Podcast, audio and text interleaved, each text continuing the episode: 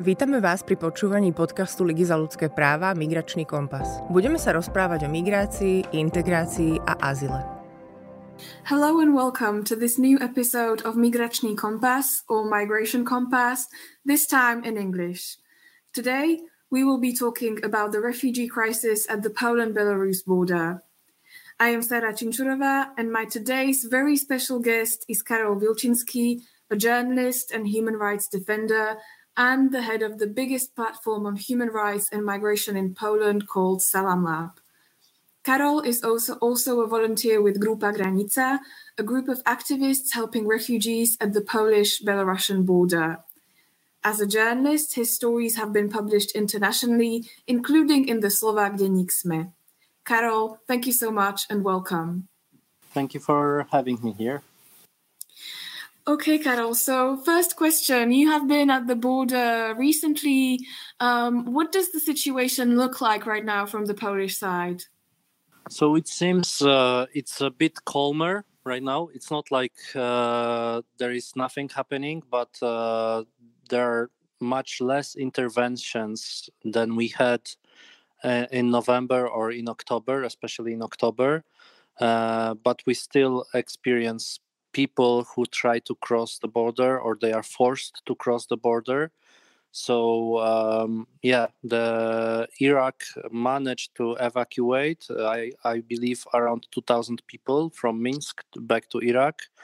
But some people stayed because not all of them are from Iraq.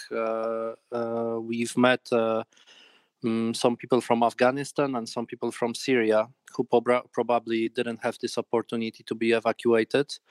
So they are still used by Lukashenka's regime and Lukashenka is forcing them to cross the border in forests or in the river, and we try to help them. So I was going to ask a follow-up question based on what you just said. Of course, I know that there is the emergency zone and we cannot know exactly what's happening, but because you've been there recently, do you feel like there are still maybe dozens or hundreds of people who are still stranded around the border in the freezing cold? Yeah, so we estimate there are around 2,000 people on the Belarusian side who are still being hostage of Lukashenka's regime. And still there are some pushbacks from Polish or from Lithuanian side. So this, we speak about tens of people, not hundreds like it was daily last month. So this is what I say when I tell that it's much calmer, but still the situation needs us to be present on the border. So we as Salam Lab decided to open this intervention point. We had some volunteers actually from Slovakia. I can send my warm regards to Zuzana Weberova, who was there for 1 week and she helped us a lot. So the number of volunteers is lower. We don't need that much people. We don't need that much staff, but still we need some people to work on the border, and we are still ready to help them, despite the same situation that Polish government is not providing humanitarian aid and is not respecting international human rights to accept asylum applications. So they do everything not to help these people. Of course, and I've been on the spot, so I have seen the terrible pushbacks. I'm wondering personally if do we know of any recent pushbacks of people really being stranded, not on the Polish or the Belarusian side, but really in the emergency zone, in the freezing cold? Is this kind of thing still happening based on what you have seen recently? Yes, of course. Yesterday we've met a group which was pushed back several times last days. And Lithuanian border guards are trying also to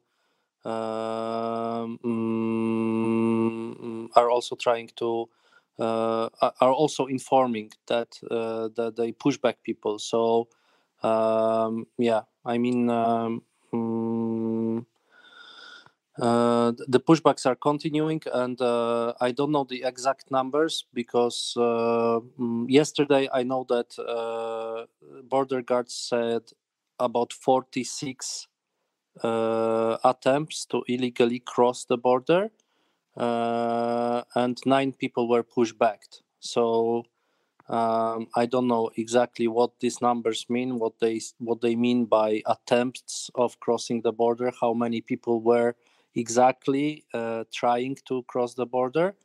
But we know the Polish border guard, Polish border control said that there were 46 attempts and 9 people were pushed back, and I think 33 in Lithuania, 33 attempts. But we don't know the exact numbers. The Polish and Lithuanian border guards are not providing the reliable information. Yes, like in many other humanitarian crises. But thank you so much for these numbers. And maybe I should just add for the listeners of our podcast that we are recording this on the 3rd of December because the podcast will not be released straight away. So these are the numbers, as for these days. And I wanted to ask you another question. You are from Poland. You have been working on these topics for years. When you started seeing this border crisis and the desperate people coming, how did you cope with all of that? How did you process this when it's happening in your own country? So at the beginning, really, I was doing more journalist job. First, I was in June and July in Lithuania, covering the humanitarian crisis there. But then something happened inside me, and I just thought, they will come to Poland. I need to do something else than journalism, and I need to act because it's my country. So, I decided to focus on building this intervention point and helping local people to help, because we have great local people who act and who are doing the humanitarian job for big international organizations.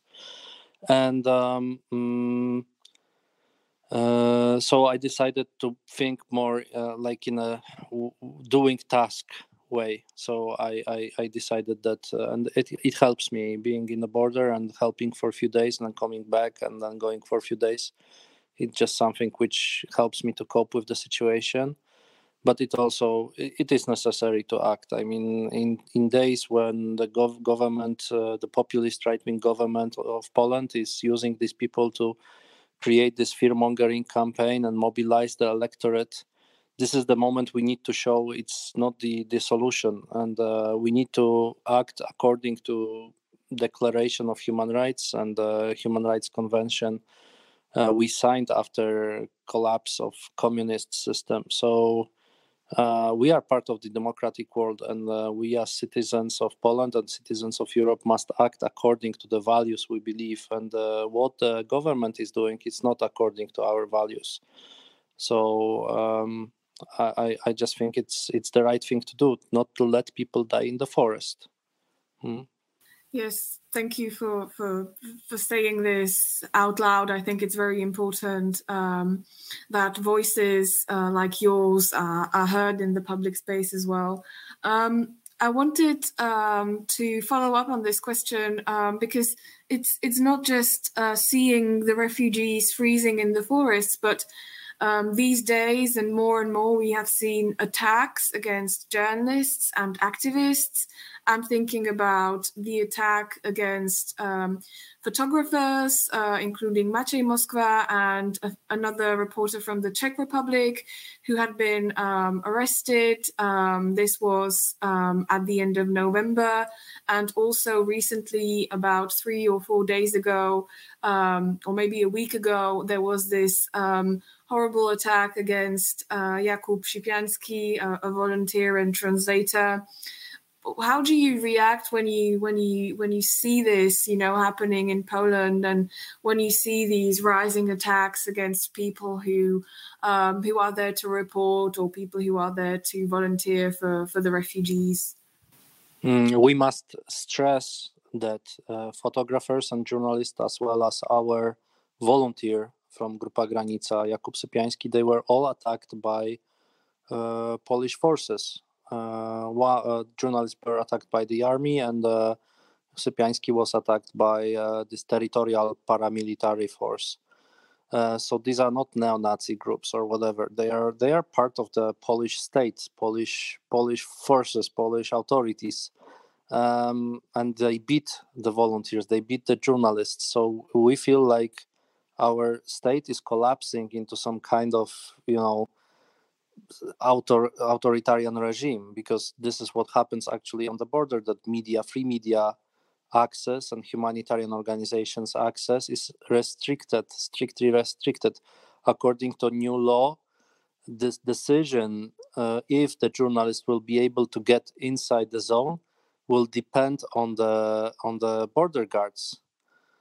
I believe this is not a democratic thing, that army or border guards or any other forces are deciding whether the journalist can go inside or not, or they can report or not. So I'm afraid of my own motherland. I would say this is like, I don't want to live in a communist state. I don't want to live in a regime which restricts my freedoms. On the other hand, it mobilizes me. I mean, I will never stop to work, and all the volunteers are, they will never stop to help and stop to work in the border. These kind of actions just mobilize us more, that it shows us that it's so much needed to be there, because we cannot count on Polish army, Polish border guards. I really feel pity for them, because they are also the victims of the politicians and their decisions. So I believe not all of the soldiers or border guards are, bad guys who want to push back children back to Belarus. It's not like this. They are also doing the orders, but I'm not sure if they really want to do it. And I believe if they would be properly educated in human rights, they would also say it's something we should not do, and these orders are not okay. Well, this raises more and more questions, but I'm sure that I'm a journalist who has covered humanitarian crises around the world, and you have too, and the really worrying trend is that this is happening in an EU country, and for me as a person from Slovakia, it's definitely worrying for me as well that this is happening, in our neighboring countries, in my region. But it really almost feels like when you cover, some countries where the dictatorships or the authoritarian regimes don't allow journalists or threaten journalists or harass journalists or arrest journalists. And it certainly is a very worrying trend to see this happening in Poland in 2021. What do you think about that? What are your thoughts? Yeah, I totally agree. It's something like I wouldn't expect. Though when the pandemic started, we already have more than 80,000 people in Poland who died of coronavirus. 80,000 people. Nobody is taking care right now about the pandemic. So we care about these few thousand people who try to cross to European Union, and that shows the problem, that shows the proportion of the problem, that we don't speak about pandemic, its effects on the economy, its effects on society. Nobody mourns these 80,000 people who died, 85, I believe, 83 altogether. I mean, it's like a quite big town, right? 83,000 people. It's not like a small number. We should forget them, but we forgot them, and we speak about these issues, which are fake problems. I mean, these are small incidents on the border rather than migration crisis or hybrid war, so-called hybrid war, like the government would like to, the Polish government. So I think it's a major crisis of democracy, and I expected it when the pandemic came, that pandemic will be like a gift for these regimes and dictatorships and for all those, and it will be able to kill many democratic movements in the regions I usually cover, which is Southwestern Asia and Northern Africa. So we see that all these democratic movements were smashed. They were killed inside in Sudan, in Tunisia, and the same happens. The same tendencies will happen in Europe as well. Unfortunately, that is why we as people who believe in democracy and human rights, we must act and we must stay strong. I totally understand what you are saying, and I wanted to ask you a question related to what you just said. So you have covered a lot of the countries where refugees come from, or where people go through major human rights or humanitarian crises. And it must be very hard for you to see these people, these refugees now coming into your own country and seeing, you know, the cruelty that's happening at the border. How do you, it might even be a little different for you than for someone, you know, who has never left the region or who has never, you know, been outside of Poland. How do you, what are your thought processes, or how do you, what are your thoughts when you see these refugees, you know, from these countries, some of which you have covered as a journalist? I have my thoughts are like at first I was very surprised to see my people here, because I call them like my people, my folks. So it was kind of, you know, shock to see this. Imagine Tatra Mountains and, you know, people from Middle East like you saw in Turkey or in Syria, they're just walking here. It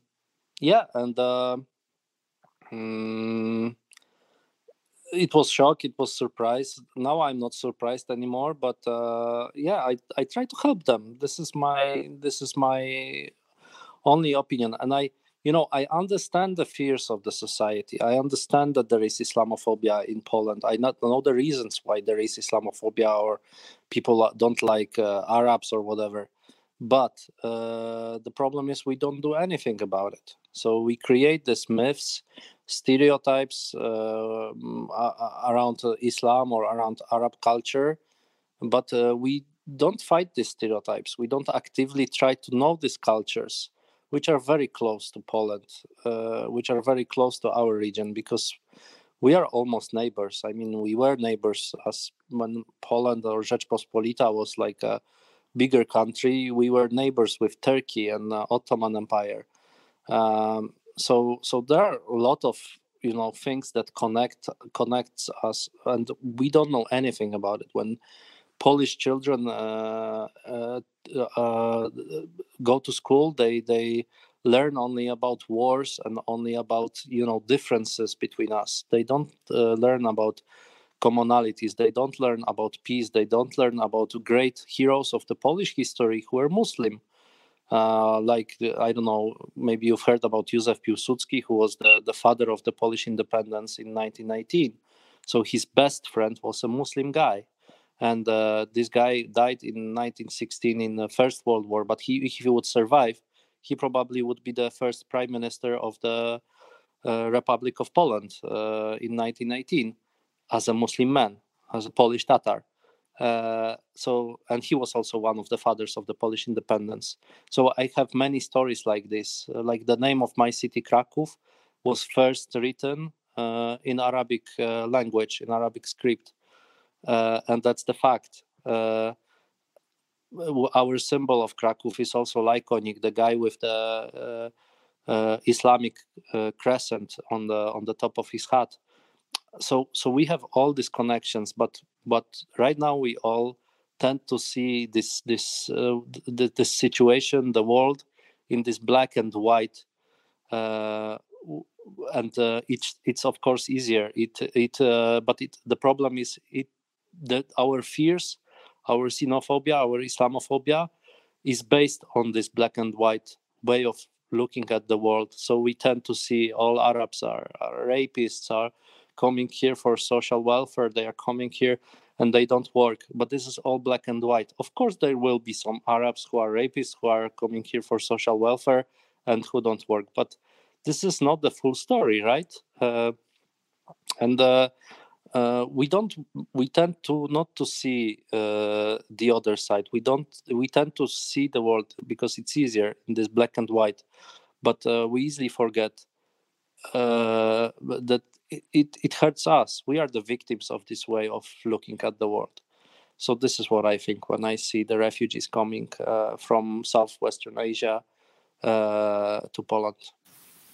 Yes, and thank you for bringing the example of Tatra Mountains, because I think this is something that, on the one hand, we cannot imagine, and on the other hand, it's a very important example to illustrate what you just said for people listening to our podcast in Slovakia.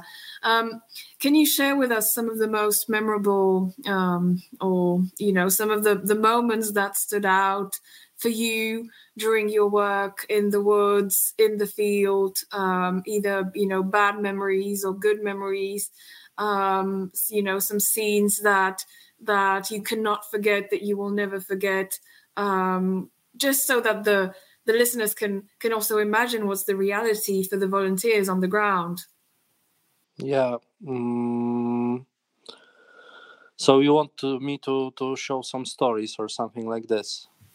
Yes, for example, when we met a few weeks ago at the Polish border, you were telling me about this story about a grandmother with a baby that was certainly very strong, and I believe it's important that volunteers like you can share stories and scenes from the woods. If you have any this particular memory or any other moments that you will not forget. Yeah, so for me, the important fact about what's happening on the border is that we experience a lot of people representing minorities. So lately we had a guy who is a Maronite Christian, like Catholic Christian, from the city of Hama in Syria. And he was fleeing as a member of minority. The same goes for Druze people, Yazidi people. They are all coming, and they are a big part of this group which came to the Polish-Belarusian border, and I believe they are somehow determined to leave the region, and I think they really deserve international protection. But for example, I had this story of an old man. It was also like from 2 weeks, I think we've met him. He was around 70, 66 or something, 67. And he was an old Syrian guy who had to run from Syria because his son was in the opposition. So he lived in Lebanon for 5 years, I think. And about the situation in Lebanon is that, the whole country collapses. And somehow he managed to collect this few thousand euros to travel to Minsk and then to cross the border. And we asked him, old man, why you didn't stay in Lebanon? I mean, it's really hard for you. He was really in a bad state. You should stay at home. You should not travel. But he said, and he was, of course, crying, that his daughter, and he has only her, so his daughter lives in Germany right now, and he wants to visit her. And but the most important thing for him is that he wants to spend his last years in peace. And he don't have the peace in Syria, and he doesn't have peace in Lebanon. That is why he decided to go for this route, because he has no more life in his country or in Lebanon, where he was a refugee. So it shows the determination that, these people, how much they need peace, how they long for peace. And the situation in Lebanon, in Syria, in Iraq, it's really troubling. The same goes for Yemen. I have this story of Yemeni family, a man and wife and 3 children. They were both doctors, I believe.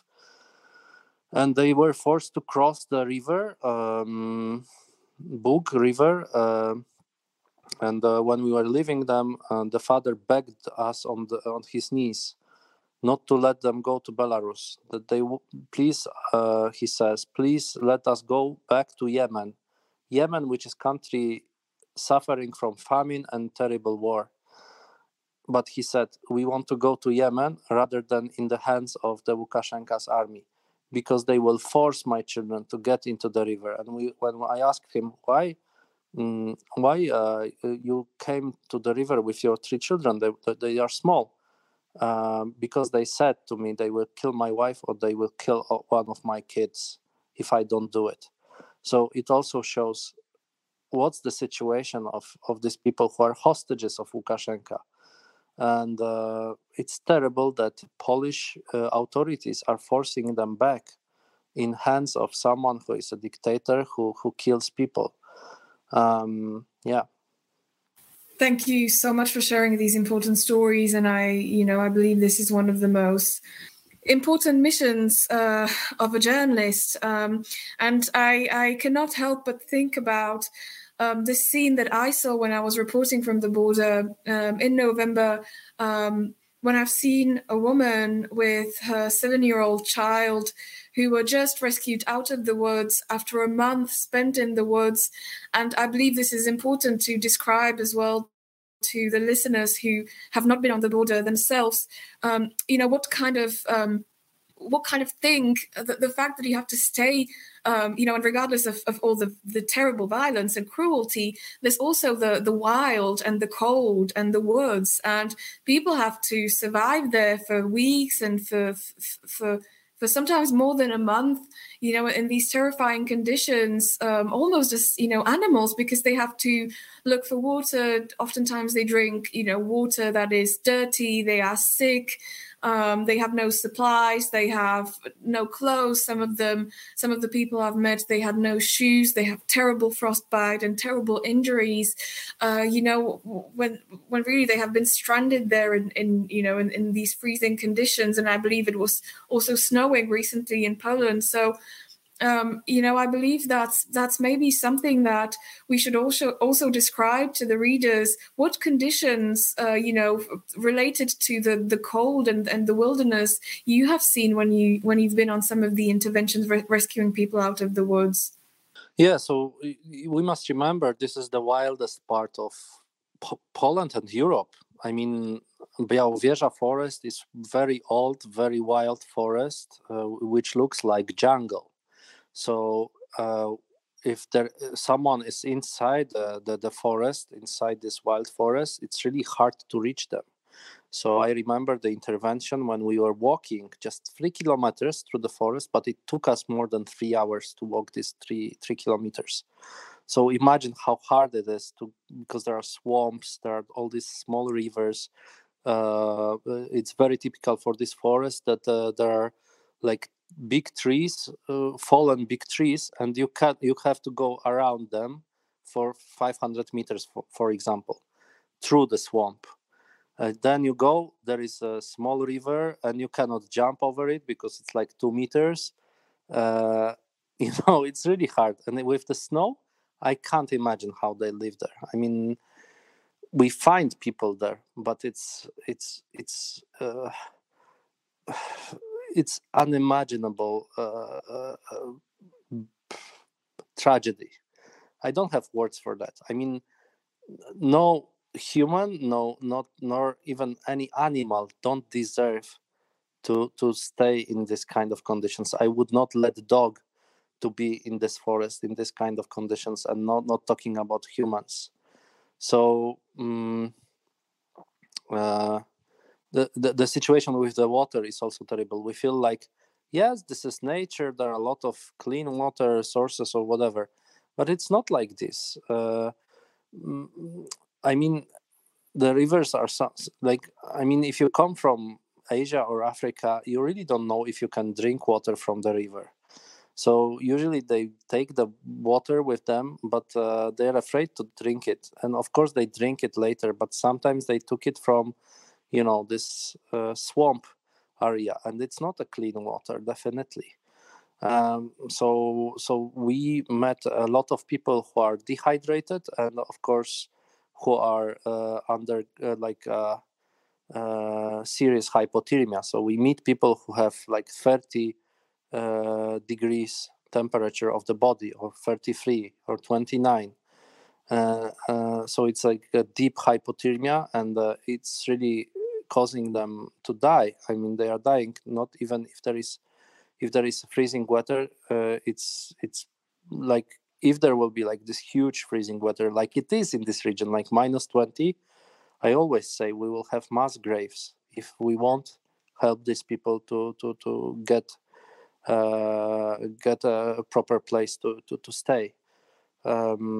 We cannot leave these people in the forest for a night, especially in this forest. And it's of course full of wild animals like wolves, bisons, boars. I personally met bisons, which are least dangerous. But if you meet boars, like a pack of boars, of 100 boars crossing just the forest just next to you, it's really scary. And we remember there are kids in these groups. So, I mean, I don't know what will be the memories of Poland or this forest by these people. But I, you know, it's really the wildest area. It's very least populated. Yeah, and Tatra Mountains, actually, it's a good comparison concerning the conditions you must survive in. Thank you, Karol, for these horrific descriptions. And it's, of course, terrifying to know that there's children and even babies in those woods. So my last question for you is, you know, I'm from Slovakia. We are recording this podcast for the Human Rights League and for Slovakia. You are from Poland. We are all from the same region, right? We are neighbors. Is there anything we can do, you know, any kind of collaboration, anything that you see for our common region, for our neighboring countries that could maybe help somehow raise awareness or fight this refugee crisis? Is there any? Do you have any ideas for our region? What we can do to help? So I know from Zuzana that there is this in Slovakian. Sorry for bad pronunciation. Zbierka preludii na polsko-białoruskiej granicy. It's on Facebook, I believe, and I think you can try to work on Slovakia to collect stuff there. For us, yeah, but I think the most important is that, you know, you also have a external border. You have a border with Ukraine, and you know, this kind of situation may also touch Slovakia directly. And what we should do right now, and what you should do during this time of peace and time of calm situation, you should educate and promote reliable sources of education. So, you know, we started Salam Lab in Poland, and it's a success. And I think we should do similar things in Slovakia as well. So to promote reliable sources of information on human rights and peace solutions. I mean that not everything must end in a crisis or war. Not every immigrant is, you know, bringing conflict and crimes, but there are certain things which can bring good solutions to migration, to wars, and so on and so on. This is what we do in Salam Lab, and I believe Slovakia needs education as well. I mean, Slovaks need education as well, like Polish people, because what we are taught in schools is not enough for these challenges of the 21st century. Thank you so much, Karol, for the very important information you gave us, especially for Slovak audiences. Ďakujem, Karol, ďakujem veľmi pekne. Thank you very much, and also ďakujem. Ďakujeme aj všetkým slovenským poslucháčom, ktorí si vypočuli tento podcast s Karolom Wilčinským, riaditeľom organizácie Salam Lab a dobrovoľníkom s Grupou Granicou. Tento podcast sa realizoval v rámci projektu Rodiny bez hraníc, ako môžu rodiny migrantov žiť spoločne na Slovensku, ktorý je finančne podporený vládou Spojených štátov amerických v rámci grantovej schémy Small Grants Program. Ďakujem vám aj ja za vypočutie si tohto dôležitého podcastu. Podcast Migračný kompas vám prináša Liga za ľudské práva. Viac o jej činnosti nájdete na jej web stránke www.hrl.sk alebo na sociálnych sieťach Facebooku, Instagrame, LinkedIne alebo na našom YouTube kanáli.